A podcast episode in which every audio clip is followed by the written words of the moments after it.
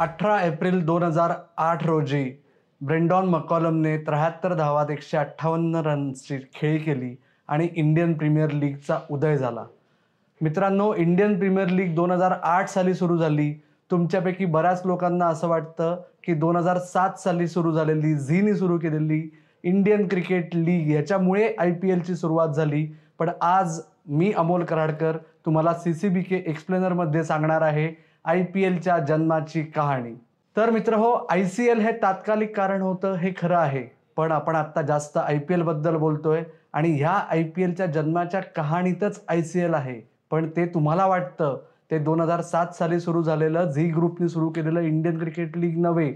तर ललित मोदी जे I P एलचे महर्षी आहेत असं आपण म्हणू शकतो त्यांनीच एकोणीसशे पंच्याण्णव साली सप्टेंबर महिन्यात एक कंपनी रजिस्टर केली होती इंडियन क्रिकेट लीग लिमिटेड या आय सी एल लिमिटेडचे डिरेक्टर्स कोण होते?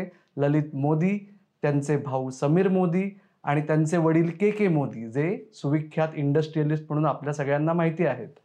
पण मग ललित मोदींना क्रिकेटमध्ये काय यावंसं वाटलं?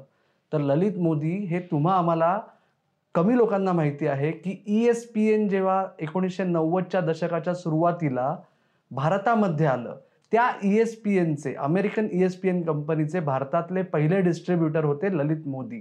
त्यांना लक्षात आलं होतं की अमेरिकेमध्ये जे बास्केटबॉलमध्ये आहे बेसबॉलमध्ये आहे ते जे फ्रँचायझ लीग मॉडेल आहे हे आज ना उद्या भारतात आणावं लागणार आहे.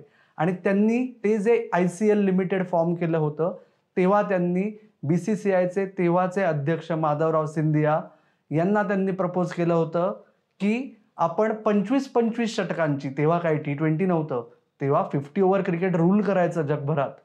त्यांनी सांगितलं होतं की पंचवीस षटकांची एक इनिंग्ज अशा आपण शहरा शहरांविरुद्धच्या मॅचेस बी सी सी आयने सुरू करायला पाहिजे.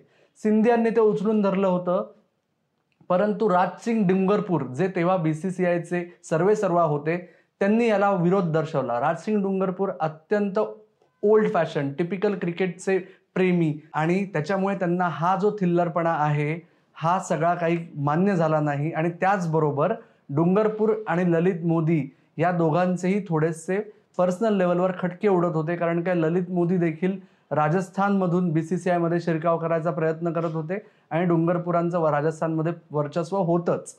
त्याच्यामुळे तेव्हापासून पुढचं दशकभर हे सगळं मागे राहिलं. हळूहळू ललित मोदींनी बी सी सी आयमध्ये विविध पदांवर शिरकाव केला. आधी व्हाईस प्रेसिडेंट म्हणून नं ते आले ते पंजाब क्रिकेट असोसिएशनमधून आले आय एस बिंद्रांच्या मदतीने. त्याच्यानंतर व्हाईस प्रेसिडेंट होता होताच ते जेव्हा Sharad Pawar B C C आयचे अध्यक्ष झाले तेव्हा ललित मोदी हे मार्केटिंग कमिटीचे प्रमुख झाले. तेव्हापासून ते हा प्रयत्न करत होते की आज ना उद्या ही छोटी लीग आपल्याला सुरुवात करावी लागणार आहे. आणि अचानक झीनी दोन हजार सात साली आय सी एल लॉन्च केली. हो ती चालली तीनच वर्ष पण ती लॉन्च केल्यानंतर मात्र बी सी सी आयमध्ये बरीच सूत्र हल्ली.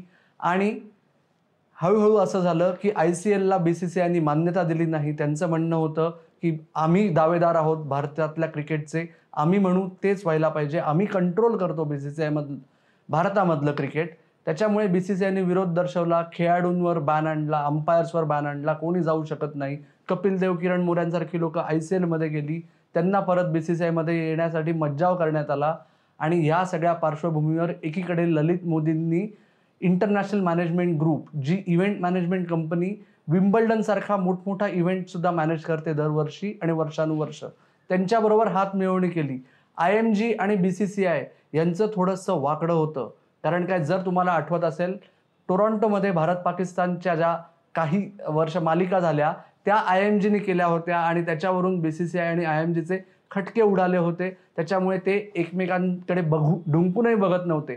पण हे जे आय पी एलचं गौड बंगाल प्रपोज केलं गेलं त्याच्यामुळे आय एम जी आणि बी सी सी आयने हात मिळवणी केली आणि अशा रीतीने सुरुवातीला सप्टेंबर दोन हजार सातच्या पहिल्या आठवड्यात जेव्हा मी भारताची इंग्लंडमधील वन डे मालिका कव्हर करत होतो तेव्हा शरद पवार आणि ललित मोदी इंग्लंडमध्ये आले.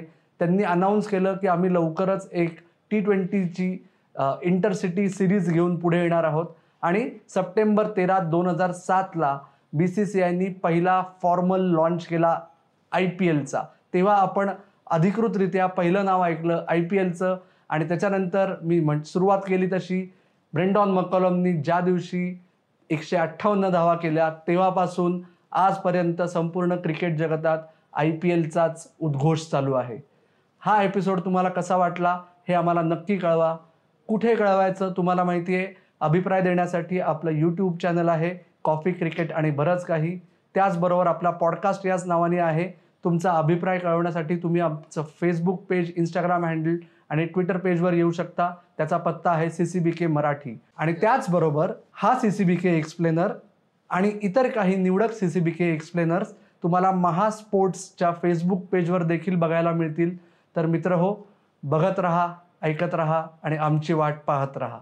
धन्यवाद.